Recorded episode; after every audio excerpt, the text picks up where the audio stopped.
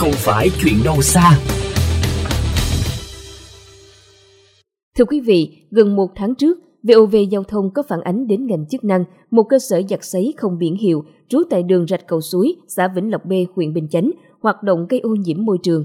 Tuy nhiên đến nay vẫn chưa nhận được phản hồi biện pháp xử lý của ngành chức năng đối với cơ sở gây ô nhiễm này và hiện cơ sở giặt sấy vẫn tiếp tục hoạt động gây ảnh hưởng đến đời sống của người dân xung quanh. Sau đây là ghi nhận của phóng viên Trọng Dân. Mời quý vị cùng theo dõi.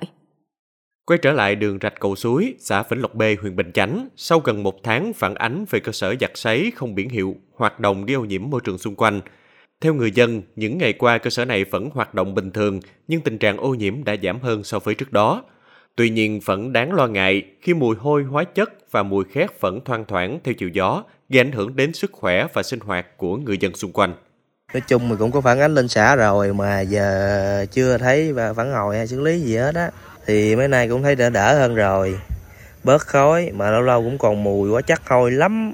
Tình trạng ô nhiễm nó cũng giảm rồi, nhưng mà chị thấy là nó vẫn còn khói. Mà con chị thì bị viêm phổi nên là nó cứ ho hoài à. Bác sĩ cũng dặn là phải ở chỗ nào mà không có, không khí ô nhiễm, nên là vẫn cứ đóng cửa suốt thôi. Trước đó, VOV Giao thông cũng đã đến Ủy ban Nhân dân xã Vĩnh Lộc B để gửi những giấy tờ cũng như phản ánh các thông tin liên quan. Tuy nhiên đến nay vẫn chưa nhận được phản hồi từ phía địa phương. Một lần nữa, phóng viên lại đến Ủy ban Nhân dân xã để liên hệ với lãnh đạo địa phương, nhưng kết quả vẫn là những cuộc hẹn.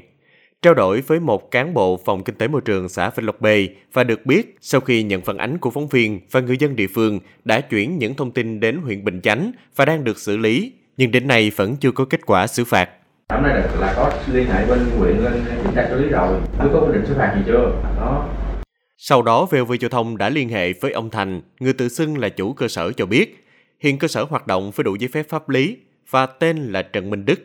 Ông Thành cũng xác nhận, gần đây các ngành chức năng đã xuống để lập biên bản và yêu cầu cơ sở có những khắc phục.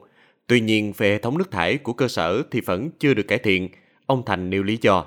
À, thì nói chung là khói bụi thì anh phải xử lý rồi. Để lọc nước đàng hoàng chứ là khói là phải xử lý bằng nước á với lại uh, bằng uh, than củi á. Không đốt rẻ nó rẻ chỉ để môi thôi còn là chủ yếu là đốt vỏ dừa với lại củi để nó không bị ảnh hưởng cho bà con.